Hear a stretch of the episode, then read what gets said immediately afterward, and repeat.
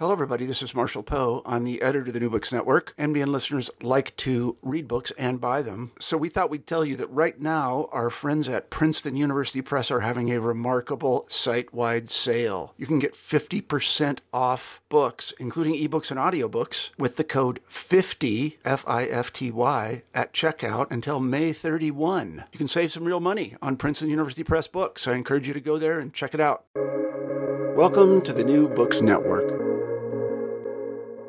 Hello, this is Lily Goren with the New Books Network, the New Books in Political Science podcast. Today I'm joined by two of my colleagues, Meena Bose and Andy Rudalevige, who are the editors of Executive Policy Making, the role of the OMB in the presidency. This was published by Brookings Institution Press in 2020. Um, and it's a really cool investigation of the Office of Management and Budget, which many people don't know all that much about. Um, but Meena and Andy are going to tell us about it. Um, I wanted to welcome them to the New Books in Political Science podcast and ask them each to tell us a little bit about themselves and how they came to this project because I think it originated in a very interesting conference. Hi, Meena. Hi, Andy. Hi, Lily. Hi, Andy. Hi, great to be with you. Um, I guess Andy, could I start just telling a little bit about the origins of the book? Um, so Lily, you had asked what uh, I, I, teach uh, political science, American politics, and presidency studies.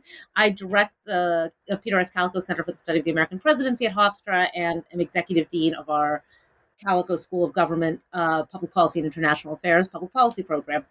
This uh, volume, Executive Policy Making, the role of the OMB in the presidency, actually orig- the idea for this originated in a uh, conference uh, in one of Hofstra's presidential conferences, the April, uh, sorry, March 2015 uh, conference on the George W. Bush presidency. Uh, Hofstra has, since the early 1980s, hosted uh, three day conferences on each of the modern presidents. Um, the first one was actually in um, in 1982, a group of political science faculty were having lunch one day the year before and said, The centennial of FDR's birth is coming up. We should recognize this with a scholarly appraisal. And they ended up putting together this wonderful conference with scholars, journalists, um, public officials who had served during uh, the time that FDR was president. And um, it was very well received, had very good turnout. So then the next year they did Truman and then Eisenhower. And basically between 1982 and 1993, Hofstra hosted uh, conferences on all of the presidents from FDR through Ronald Reagan. Then after that, as they caught up to the president, it's been a little more spaced out. George H.W. Bush in 97, Bill Clinton in 2005, and George W. Bush in 2015. That was the first conference that I organized. I actually was the George H.W. Bush conference was during my first year at Hofstra. But in 2015, we hosted the Bush 43 uh, presidency conference, and Andy was one of the uh, participants uh, in in the conference. Afterward, we uh, published uh, selected papers from the conference, and um, those were uh, those were published by Nova Science Publishers, local publisher on Long Island, that very kindly put these together for us in three volumes on the Constitution and the presidency, domestic policy, and foreign policy. And when that was complete, I was uh, discussing with Andy, who had a chapter in the first volume, and he just really mentioned, um, it seemed to me by chance, um, have you considered doing a uh, hosting an event on a on an institution in the executive branch? Um, and since at that point in 20, that was the end of 2016, it would be some time before we could host a conference on the Obama presidency. I thought, you know, this was interesting. We had discussed these the Kalikow Center at that point was fairly new, just under a decade, and um, and we and I um, we had discussed holding topical conferences, but we'd only done one before on presidential power, uh, which Andy actually also participated in, and then we had done one on. We had started to do these, but they weren't. We hadn't done one on an institution, but uh, I raised it with um, my dean and um, in the provost office, and everyone was very supportive, um, and so it kind of developed from there. So, uh, this is Andy Rudalevige. Uh, I'm a professor of American politics at Bowdoin College up in beautiful Brunswick, Maine. Uh, and we, you know, have been involved. I have been involved in researching OMB for quite some time. So uh, I'm glad Meena thought that my raising this was by chance because it's part of my long term plot uh, to actually get people to know what OMB does. Uh, it's a you know, often termed sort of the most important office nobody's ever heard of, and certainly within the executive branch, that uh, the first part is true. Uh, the second part, internal to the executive branch, is not true. People know very well what OMB does, but certainly in the the broader scholarly community, it's often seen as sort of one part of an undifferentiated White House staff, and that is something I hope the volume actually goes some way to correct. Uh, going back to the the Hofstra conference, though, that was very important in that Hofstra does have this track record of putting on conferences that are terrific at attracting a range of scholars and participants. Uh, and you know, Meena had so the institutional resources and also the academic chops to be able to pull this off, and uh, and did so brilliantly. Uh, it was a really um, terrific conference. I think in early-ish 2019. Uh, obviously, our timing worked out well given what was to come in 2020 had we targeted it more towards the actual centennial of the Office of Management and Budget, which is 2021 this year. Uh, obviously, probably wouldn't have worked uh, given the pandemic. So, um, so we were lucky there, and um, I won't say lucky because again, uh, Meena and Hofstra worked very hard to, to put this together in terms of attracting a good range of people to come. But we were lucky to have uh, Jack Lew, who's the two-time director of OMB, come and give the keynote address. We uh, had a number of people who had worked at OMB, sometime in some cases for a very long period of time. That's something that the agency is noted for uh, throughout its history, uh, and share their expertise. And then we had, of course, uh, scholars, some of whom, you know, like me, are obsessed with OMB, but others, you know, see it as um, you know uh, an extension of their research from different directions. And so you know that combination i think worked quite way quite well in the volume. Yeah i mean in reading the book it was really useful to have various voices and different voices sort of coming into the conversation not only about the institution itself and it and the way that it works but also as you note like who perceives it in different ways because people who work in the executive branch have a particular relationship with OMB, whereas most citizens are like, it's some government agency something um, and not quite sure what its job is. So, in an effort to clarify, what its job is for those who aren't as familiar as presidency scholars can be. Um, the the role of the the subtitle of the book the role of omb in the presidency is really the sort of lassoing of the way that this agency works with the presidency but it also works with the executive branch. Um, and as andy you noted it's it's almost 100 it's 100 years old this year. Um, but it used to kind of be something else right it did. Uh, so back in 1921, it was created as the Bureau of the Budget, and it was actually created as part of the Treasury Department at the time. Uh, really conceived of as a tool to help the president produce a unified executive budget. Uh, and you know, this is something we take for granted today that the president will produce a budget every year. Uh, what Congress does with it, of course, remains legislative business. But you know, in the early part of the 20th century, there was a lot of concern that, you know, all these management techniques that were coming in were being sort of ignored by the federal government, that there was a, uh, what one scholar called a budget result rather than a, an actual budget proposal that, you know, ultimately Congress would pass all these bills and they would add up to something, right? And you might have a deficit or you might not. And after World War One, especially when you had uh, you know, very high deficit spending, uh, which was not common at that point in the United States, uh, certainly not to the extent we've gotten used to it today.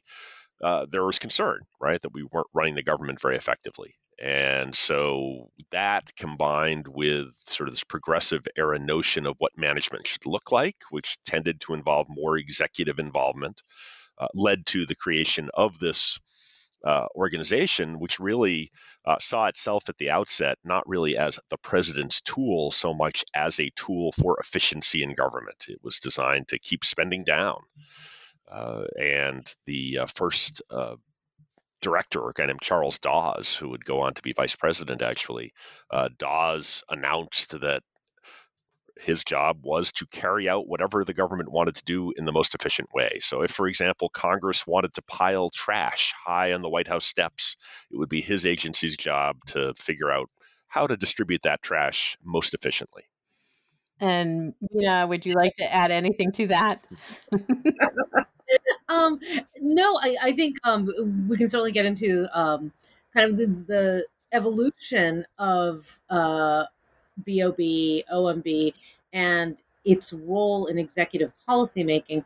What I think one of the parts of this volume, the symposium, which then we were fortunate to be able to develop this into an edited volume. And one of the reasons why I think uh, that was possible is because um, the volume really takes a comprehensive look at OMB from the evolution, and you see that in the introductory chapters.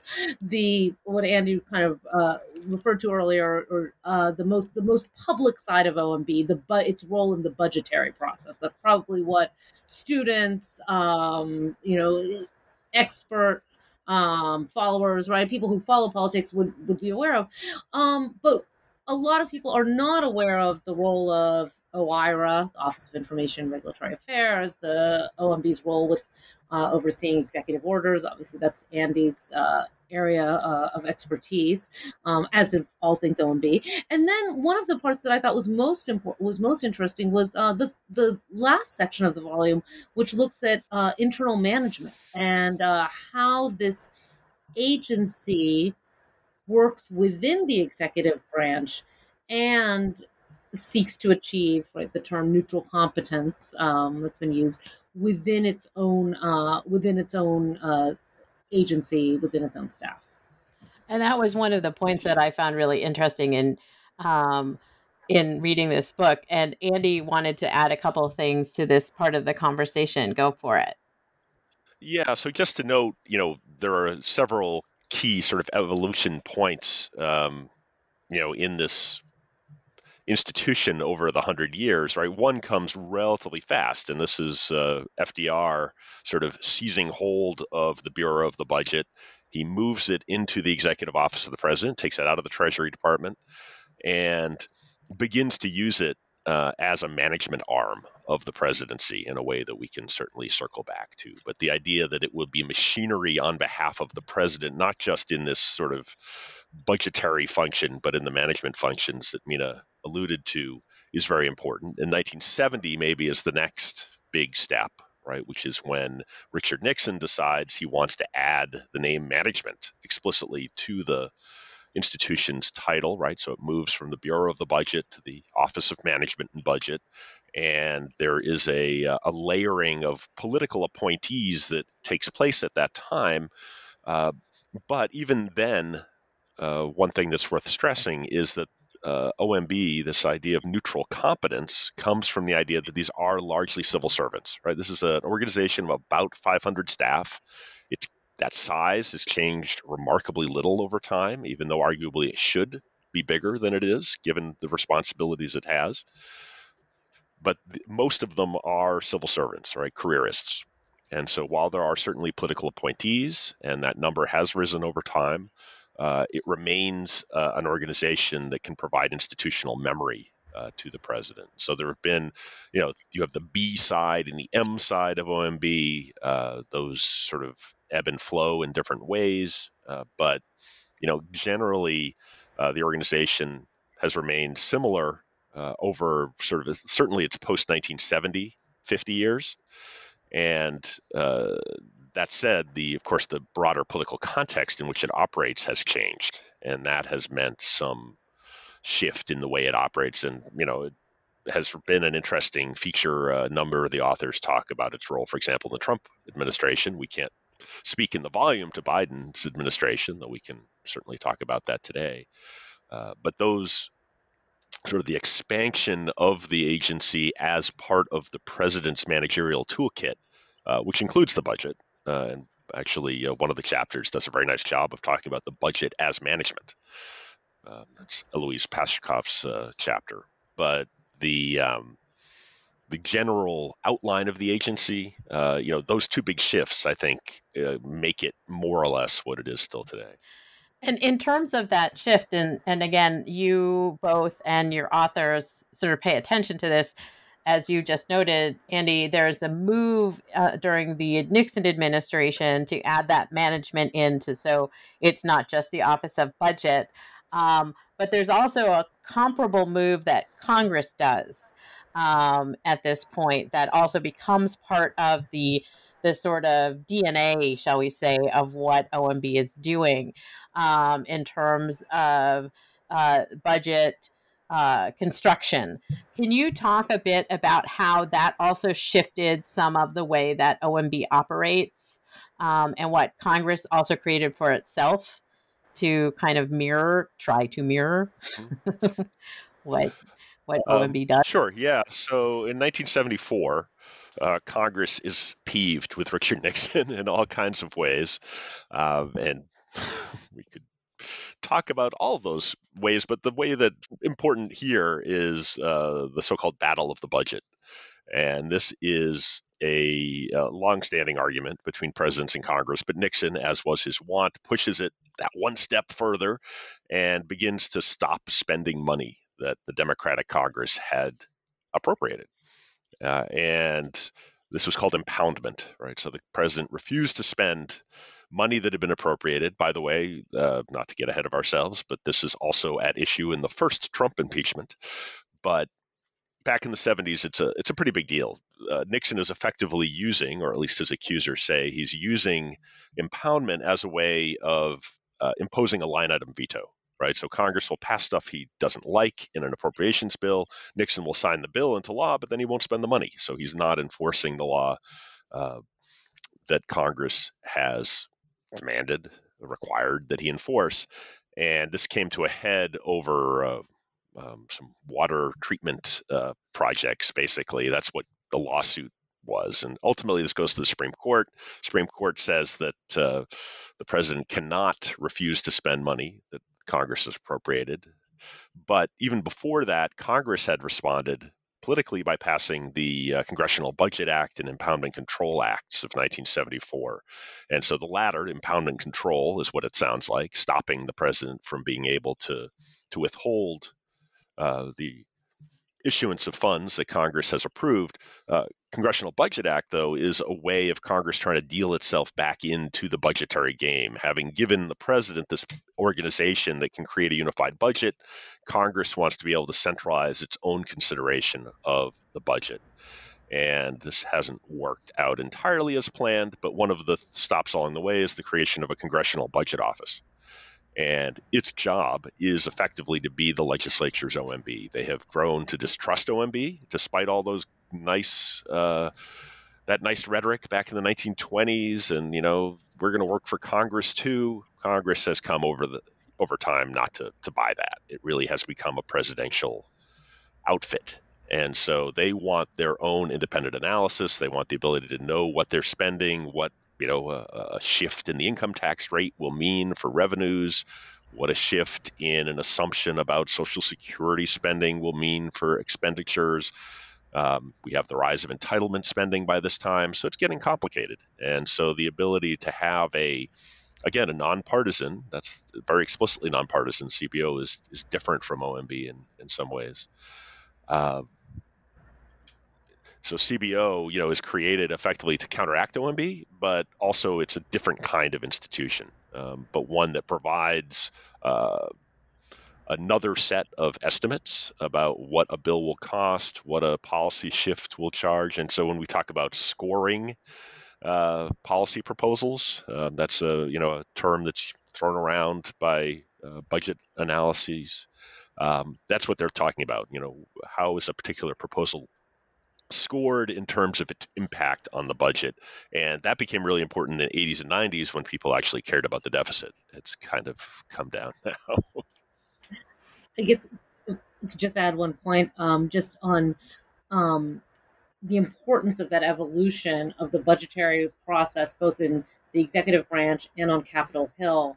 And what was very important for us in organizing the symposium and the volume was to um, to make sure that those multiple perspectives were represented. And so in the volume, we have a chapter on the view from Capitol Hill of budgetary politics, the evolution of OMB. We uh, have a chapter from a, um, a, professor who served as a, a, PAD in the Obama administration, in the White House, and then over to OMB. So you have executive, institutional, legislative perspective represented um, in the volume, and then combined, complemented with also other work that look at survey research and uh, um, original data sets that were used, and then um, practitioner perspectives as the discussants who provided just invaluable commentary. So it was important to us to have a comprehensive assessment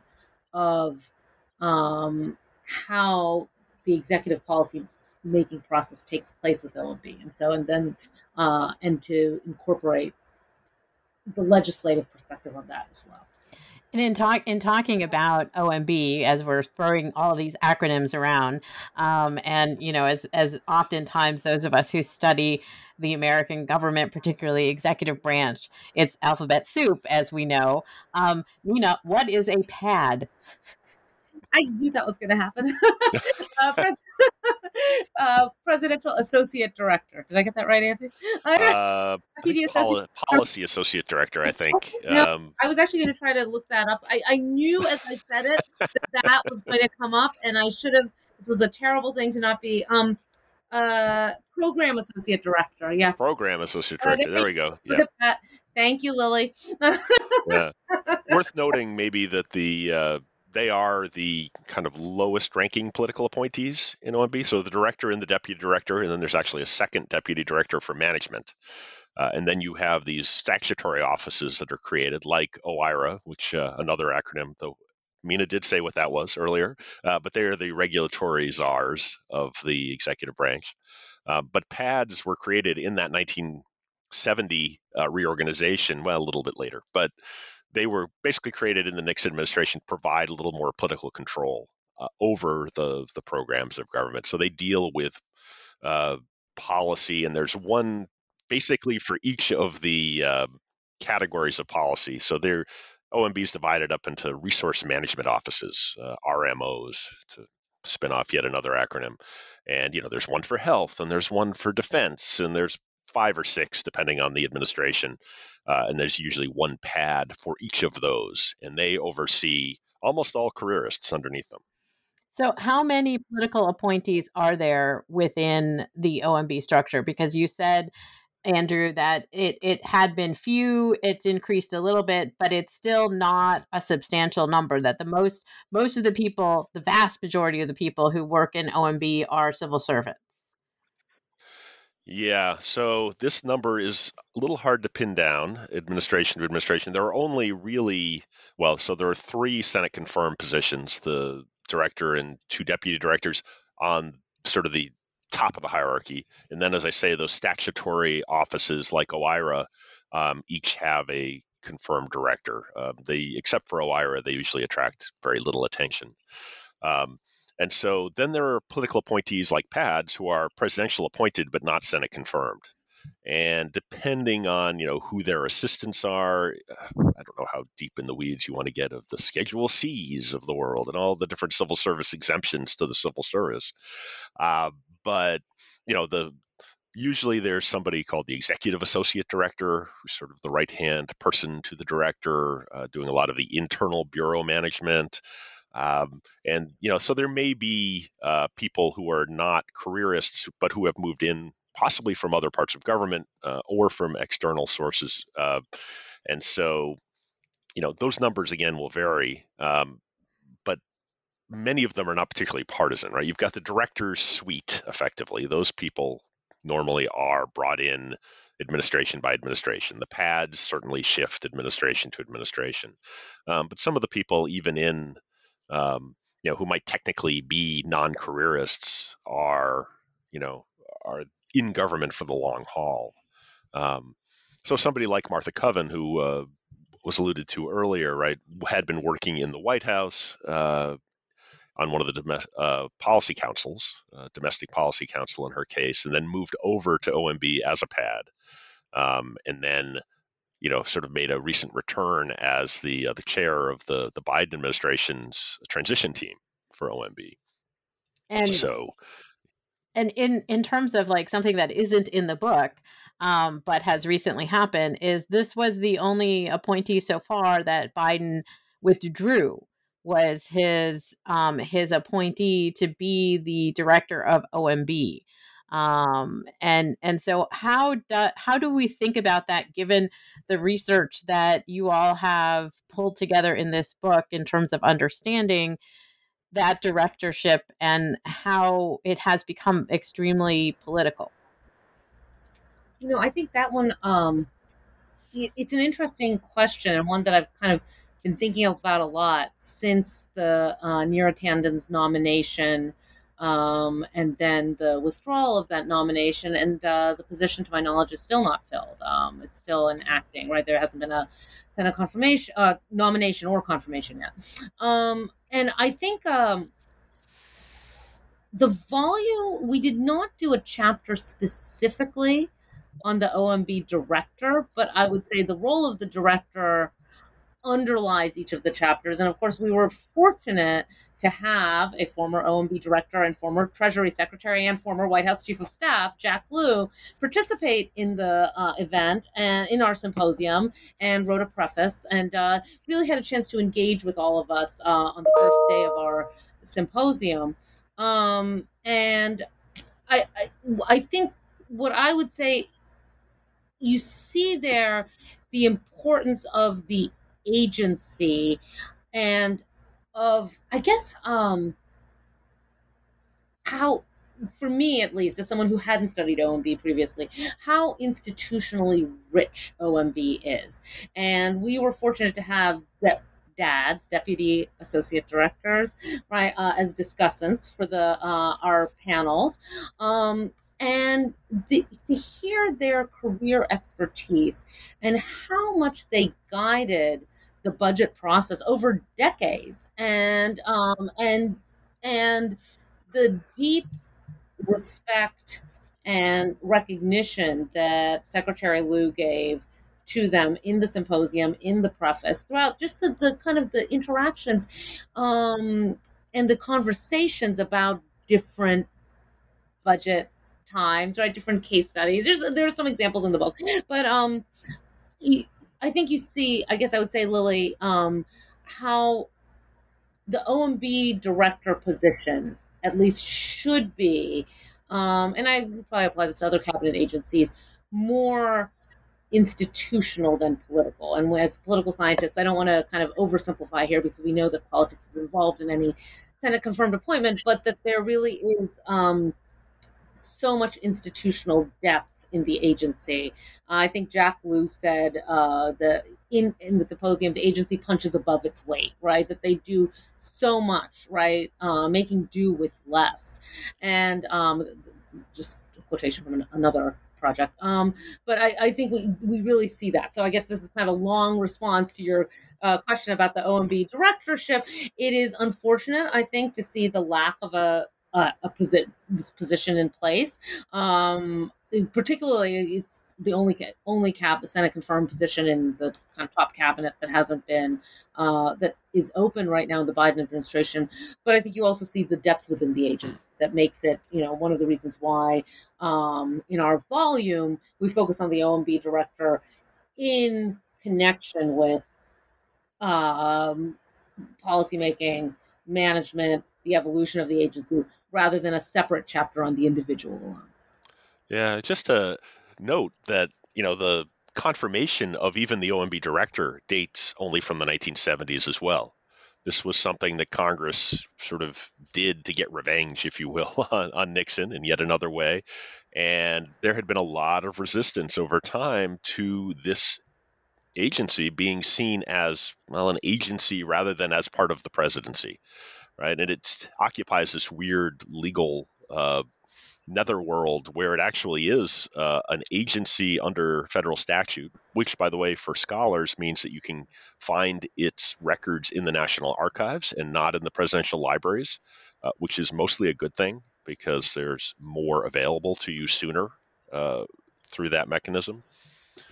Uh, but you know, it is one of these. It's in this kind of odd place where you know you can FOIA OMB. Uh, you can you know get records from OMB, and so it's seen sometimes as being you know a little outside the orbit of the White House. This is a, a continuing tension that shows up in a lot of the uh, chapters in the volume. Is this sort of tug between responsiveness and pure competence. You know, how responsive should it be? And Neera Tanden clearly got caught up in that in her nomination process, right? This idea that she was a partisan, she had said mean things about senators, um, you know, and the OMB director really does have to straddle, you know, this ability to manage an important agency and to be very good substantively and to, you know, serve the president uh, along with the presidency, and that's that's hard to do. Uh, again, in in the old days, that wouldn't have been an issue. You know, if Joe Biden wanted to appoint Neera Tanden, he would have just done it. Now, of course, you do have to go through the confirmation process. It is the first time uh, that a president's uh, initial pick for OMB director has not been confirmed. Uh, again, that's not a really lengthy timeline, only going back to the 70s, uh, starting with Gerald Ford's uh, pick, I believe. But it's notable, and of course now you have uh, the deputy director, uh, who had been a longtime congressional budget person on the staff there, uh, serving as the acting director. So I don't think there's any real loss in competence. Uh, she certainly knows the process well and has worked with OMB from the Hill side of the equation. But you know, it, it'd be interesting to see, you know, whether the responsiveness side is seen as somewhat lacking with you know uh, she's a Biden person now, but not in the way that maybe a, a confirmed director would be. So it's a uh, yeah, it remains intriguing, and it's also, by the way, uh, goes against one of the recommendations in the, in the volume. The uh, um, you know, some of the, the good government folks from DC uh, were good enough to write a conclusion chapter, and they said, yeah, you need to work on this fast, get people in place, make sure there's a confirmed director early.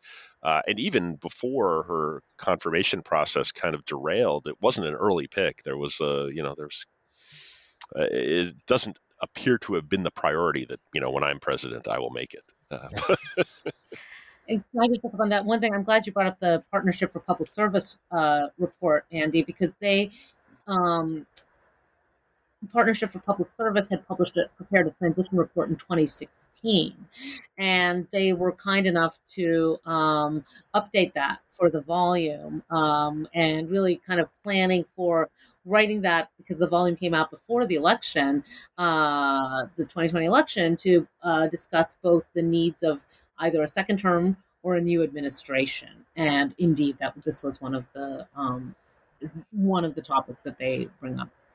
And I, I mean, I had noticed because you do have the listings of all of the OMB directors in the back of the book, and I was flipping through that right before we got on. And, you know, I did remember that Mick Mulvaney had two jobs um, for period of time, both of them interim, um, but that the Trump administration had mostly had interim um, OMB directors. I mean, I, I understand that Trump administration had a lot of interims um, at Justice and, and other places as well. Um, but that his OMB directors didn't go through the Senate confirmation process during most of his administration. Well, Mulvaney did, uh, and he was uh, so he was Mulvaney, it, as you say, it, it's sort of a world apart talking about Trump administration appointments. But Mulvaney was nominated, right, and confirmed as OMB director, then served over at the, I'm going to get my acronym wrong here, uh,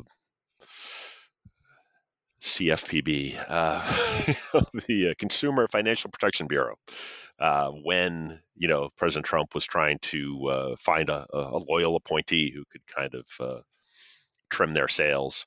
Uh, but then, of course, as you know, moved over to the White House as acting chief of staff. Never was not the acting chief of staff, I don't think, and retained technically his position as budget director that whole time. And then left both. And uh, Russ Vought, who had been the deputy director, who was kind of delayed in getting confirmed in the first place, uh, but then you know, I think effectively ran the agency while Mulvaney was off doing other jobs. Uh, he was not confirmed until 2020 as actual director, and so served in that role as confirmed director for, as you say, a pretty brief time. Um, and it sounds in that in that model, it sounds also like what FDR did in bringing the Bureau of the Budget into the sort of executive office of the president, as opposed to sort of having it out there sort of separately in Treasury. Um, that that by by sort of pulling Mulvaney in, he was Trump was doing a sort of similar kind of move, or at least trying to. Um, yeah, well, it's interesting because presidents have often relied. I mean, this is a recent trend for OMB directors to become White House chiefs of staff. Uh, you know, going back to the Clinton administration, you have um, Leon Panetta, right, who was again a longtime member of Congress, then becomes Clinton's OMB director, and then White House chief of staff Jack Lew, who we've already mentioned, um, does the same for Obama. Uh, Mulvaney does the same for Trump. Uh, again, the other two did leave their OMB position more formally. Uh, I don't get the sense that Mulvaney had much of a footprint in OMB after he became White House Chief of Staff, but you know, again, that's for future research to, to dig into a little bit more.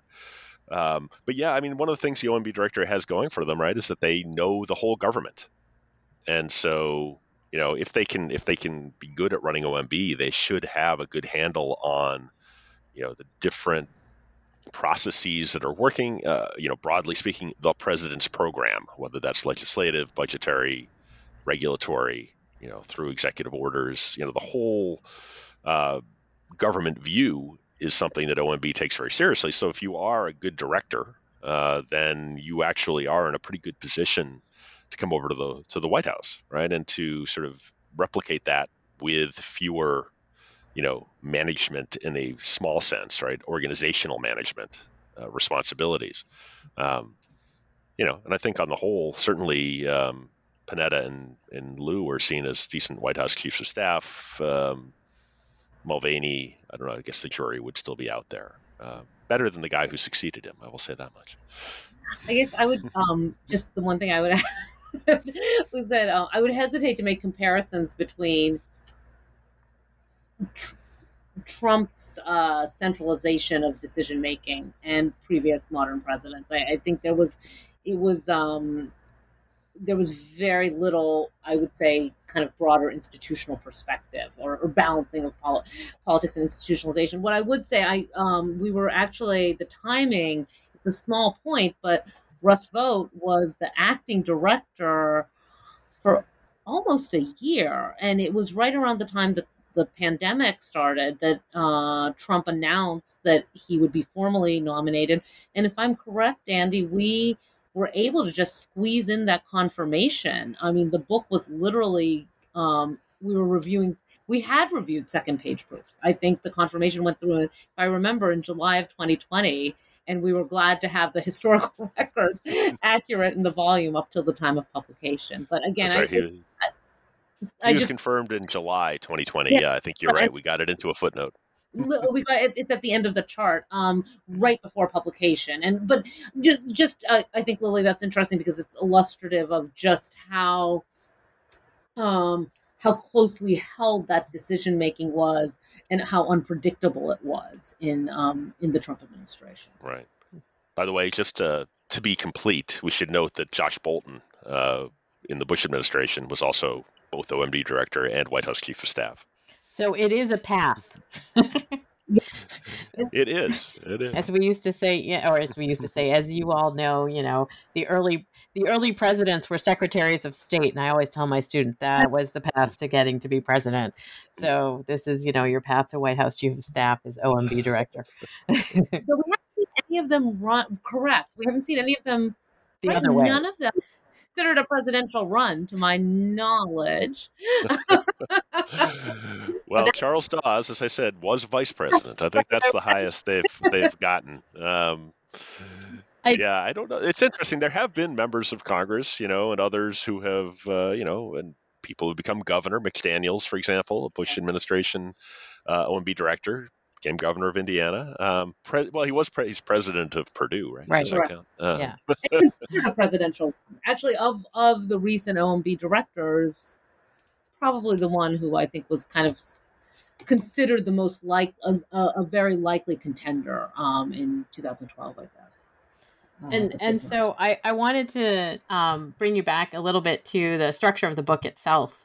Because um, we've talked a little bit about the OMB and the budget process and the the sort of history. Um, but we have a whole second section that uses the term central clearance. And Andy, of course, has a chapter on this um, because he has a particular interest, I believe, in ex- executive orders. Um, but this is something that OMB does. Um, and it's a really important point uh, in terms of its process and its function um, in this, you know, sort of nebulous world that it it sort of exists in.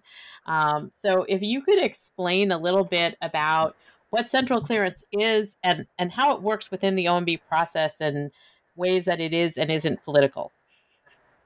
Andy, that's your chapter, so I'll turn it over. All right. Well, I love central clearance, so you'll you feel free to cut me off at some point.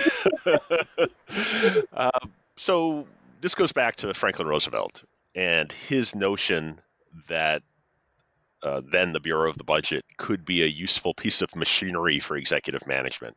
Because, you know, you're coming in as president, you don't really know what's happening in the different departments and agencies. And at that time, you didn't have a significant staff that could help you find out what's going on.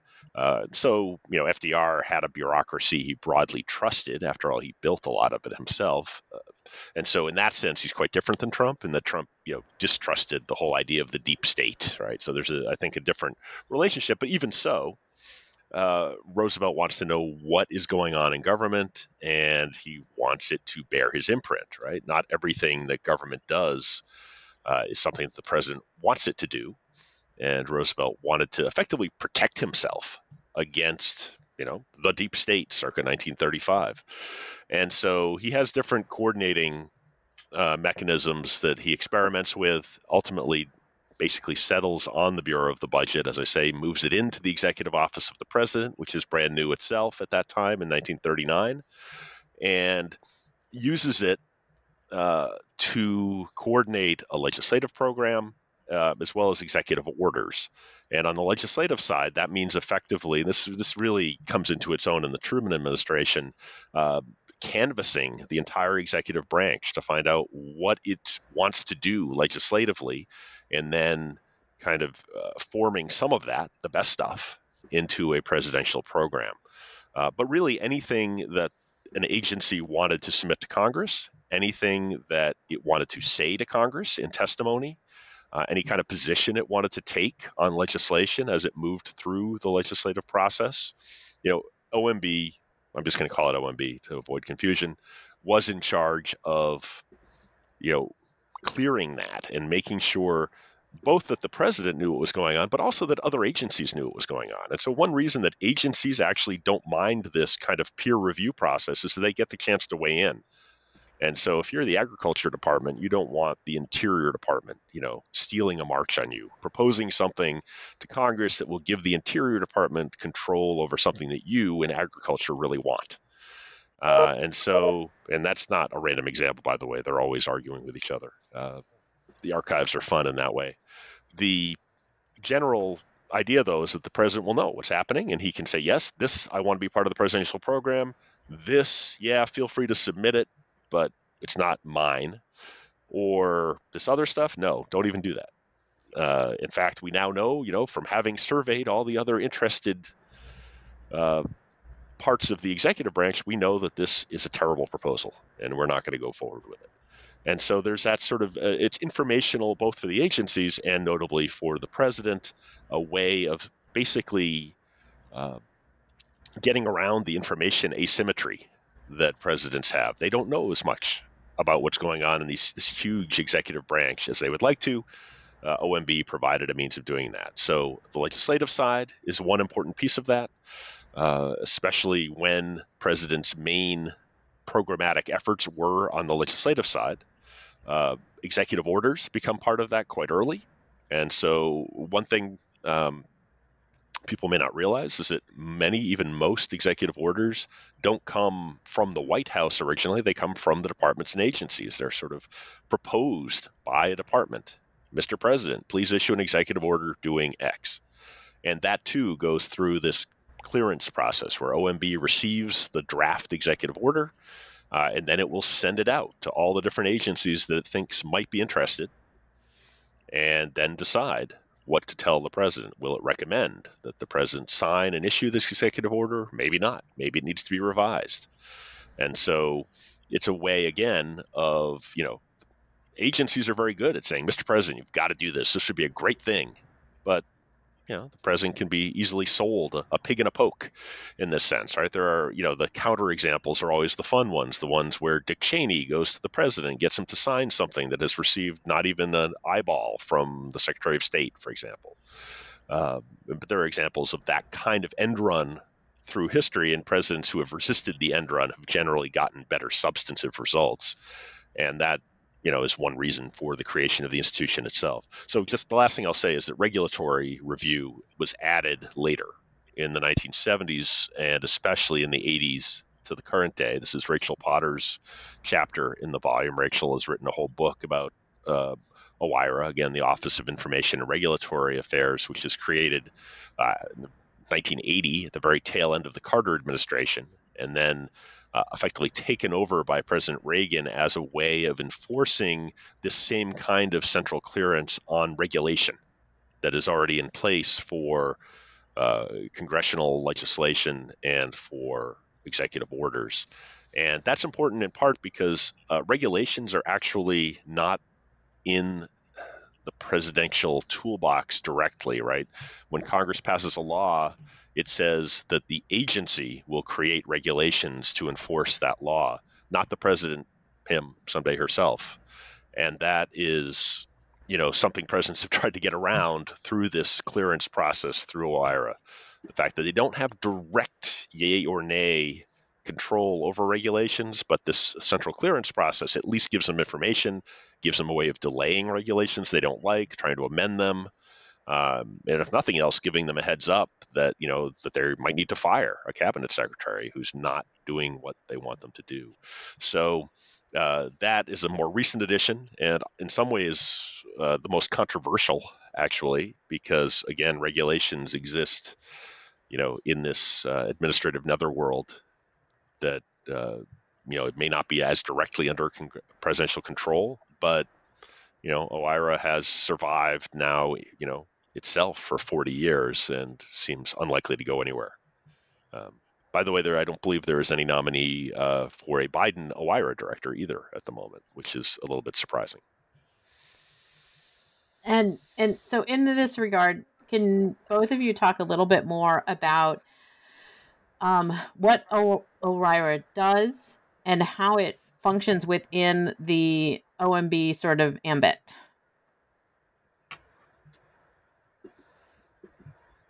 I wish we had Rachel Potter here to share. sure. You're just going to have to channel her. uh, well, I, I, guess I would just say, um, and this is where I, I thought that um, Rachel's uh, and Rachel Potter's analysis in the chapter of uh, putting together a CV of OIRA's successes, right? Where, what it's achieved and where it's fallen short.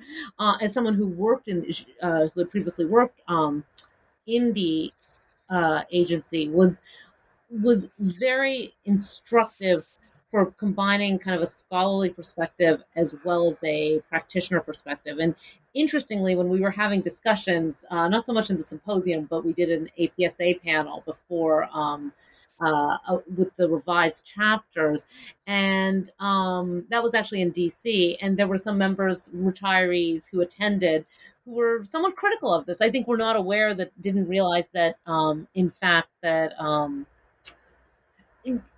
that uh, it was less actually. It was in in, in discussions. We're not always aware that um, some of the contributors had actually uh, worked in the agency or had done uh, pretty close interview based analysis for their conclusion. So I guess um, beyond that, I don't have a lot to add beyond what Andy just said about the creation of OIRA, the fact that it's now entering entering the fifth decade, right, and then goes through this. Uh, for me, this was instructive for going past the budgetary process of OIRA, of excuse me, of OMB, to examine how OIRA actually oversees, kind of provides I guess this is a little bit of the centralization and the clearance that uh, Andy was talking about with executive orders to see the same thing with agency regulations, that there is this effort to ensure that the executive branch, that the decentralization that we see in executive agencies still has a kind of a common um, uh, process for vetting, um, approving, or um, changing uh, regulations that you know outside of the beyond the in the implementation process. Yeah, this is driven by a number of executive orders actually that set up this process, starting in well, we could again we can talk about the 1970s, but most formally in 1981. You know, quite early in his term, President Reagan issues an executive order saying uh, basically that any regulation that has more costs than benefits cannot be issued. And that, of course, means we have to be able to figure out costs and benefits of different proposals. And we need to be able to, um, you know, have some kind of regulatory impact analysis was the original jargon uh, for you know what happens when we want to change you know workplace condition rules or you know things dealing with OSHA or environmental policy, which was the big driver of this originally, was making sure that the EPA was not driving businesses, you know, into bankruptcy. That was the worry of the Republican administration, certainly. Um, even Jimmy Carter, though, uh, in terms of, you know, what, why did we need this check? Well, we needed it because the EPA was full of crazy leftist, you know, green eco warriors who were going to, you know, ruin the American economy. Um, but cost benefit analysis, rightly considered, right, does not have to be uh, wielded by an agenda, and so it's often attacked, you know, by the left for being too pro-business. Um, sometimes attacked from the right for, you know, coming up with ways to justify, you know, far-reaching health and human safe, uh, human services or workplace safety regulations. Uh, and this is a big argument, right, over what, how do we count costs? What counts as a benefit? What is the the statistical cost of a human life what is the social cost of carbon right? These are things that are you know uh, discussed uh, with great acrimony over time. Um, and obviously the way that a particular administration uh, views them will matter for how OIRA does its work uh, but in some ways, it's set up like other parts of OMB. It has desk officers, which deal with a certain substance of the government. Uh, they are not. There's not a huge number of them. This is a pretty small uh, bureau, 50-ish people, uh, which is well smaller than it was under President Reagan when it was established. And their job, you know, they have to work with other parts of OMB to get information um, because they can then uh, talk about regulation in conjunction with other management initiatives or with legislative proposals or with budgetary proposals, right? If you have, you know, if you impose a certain regulation, then probably that will have budgetary impact. And so it is an agency wide process. They do try to cooperate. Um, and they need to, or else they will not be able to really be effective. But I, I think you know it, it, does become the most contentious part of OMB in some ways, at least external to the government, because they are, you know, basically trying to come to some conclusion as to whether a certain regulatory proposal, you know, is a, a project that's worth doing. Uh, and that is inevitably ideological, especially in today's polarized political climate. And I just wanted to ask one final question in terms of the book itself and and the work that your many contributors who are both inside and outside of government academics and and practitioners which is a really interesting part of the book to have and i really recommend it to um, interested uh, individuals in terms of reading because it does bring these multiple perspectives in in terms of a really nicely put together book. And and this is always you know like you, you don't have a favorite child um, so i'm not asking you your favorite chapter um, but as the as the chapters are coming in and after the conference what was the most surprising aspect of the research that you both of you scholars of the presidency and um, American institutions found in terms of what your contributors were working on and what they had surfaced in terms of our understanding of this agency and how it operates?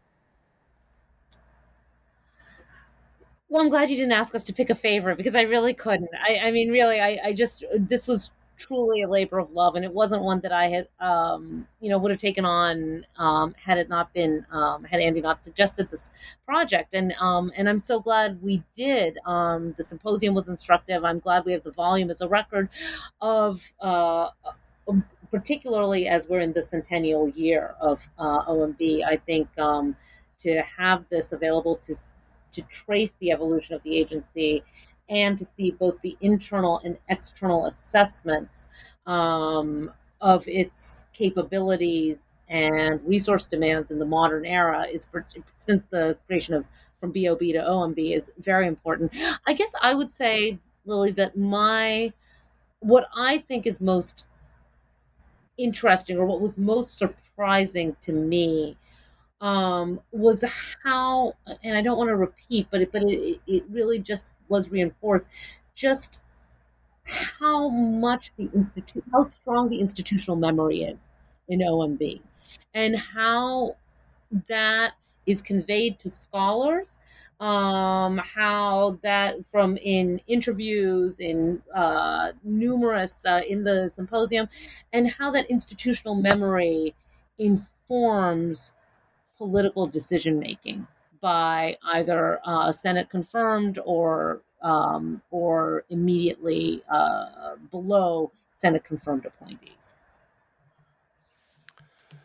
Yeah, I would. So this is a, a great question, uh, and of course, as I was thinking about it, I go, well, that chapter's great. That was really interesting. Uh, and I would say, yeah, no, I know. Uh, I would say what readers I hope will find useful about the book is that it there is a taxonomy of sorts. Here's what OMB looks like. Here are the different agencies or sub agencies, I should say, bureaus, parts of the uh, of the office that are you know functional in these different ways and here's how they uh, work with the white house and so forth um, but you know a lot of the scholars did take these sort of interesting perpendicular views to that. So again, I mentioned Eloise Pasachoff's uh, volume. She's writing as a law professor who's really interested in the ways in which presidents use budget authority uh, as management effectively. Um, and we saw this, you know, in the Trump years with um, you know, with Ukraine, but uh, with the government shutdown, uh, but also and also with the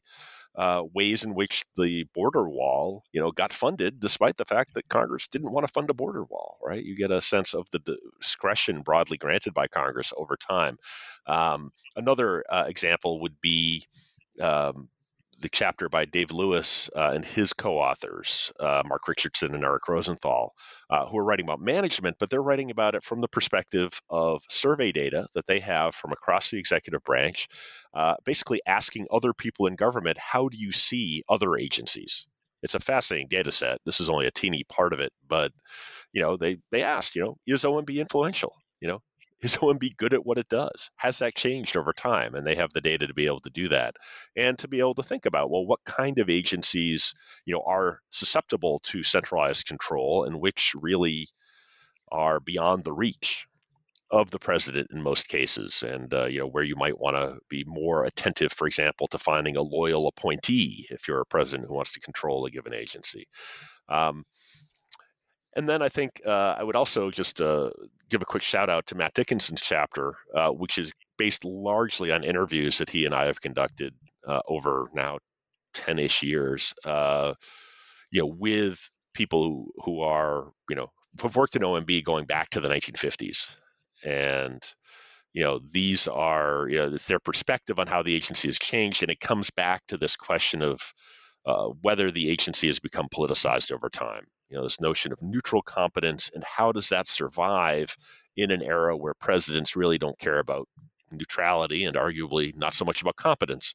They want responsiveness. They want political uh, and immediate uh, compliance, effectively, with their directives. Um, except they find themselves in a system where that's unlikely and arguably even undesirable. So that kind of tension shows through. But then, you know, again, we've got uh, you know people who are the general counsel's office at OMB, people who worked uh, as PADs, uh, and uh, as Meena said, all of this was read through uh, by a lot of OMB alums who served both as discussants at the original conference, and then uh, we had a big meeting at OMB itself. Very exciting. Um, in the red building, for those who want to look at the cover of the book, that's the red building.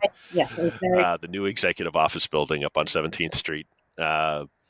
And yes, that was, uh, you know, sort of the uh, a reality check, if you will. So I, would like to be able to tell, you know, future readers that they will they'll be getting a good view of what happens in the agency and some good advice about you know what they should do uh, should they become should they come to run the agency later on or to have a way of a say in that and Andy, even though they can't see the cover, I think it's important to note that OMB is right side up and the White House is upside down, right? That OMB keeps the White House, right? Keeps it looking, keeps it stable, and uh, kind of uh, uh, provides some provide some continuity and clarity in what can be a sometimes upside down political world. yeah, should I just note that Meena did not like this cover originally, but I think she's come around. She's uh took a she... while. it, it is noted in the acknowledgments. yeah.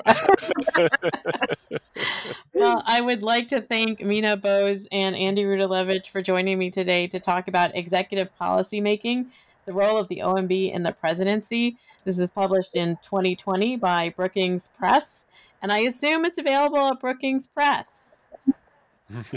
it is, but also wherever fine books are sold. Uh, at your, all of the usual sites. all the usual sites, and of course, your local independent bookseller. Um, Absolutely. Thank, thank you, Meena and Andy, for joining me today. Thank Thanks you. so much for having us. Sure. Yeah, really enjoyed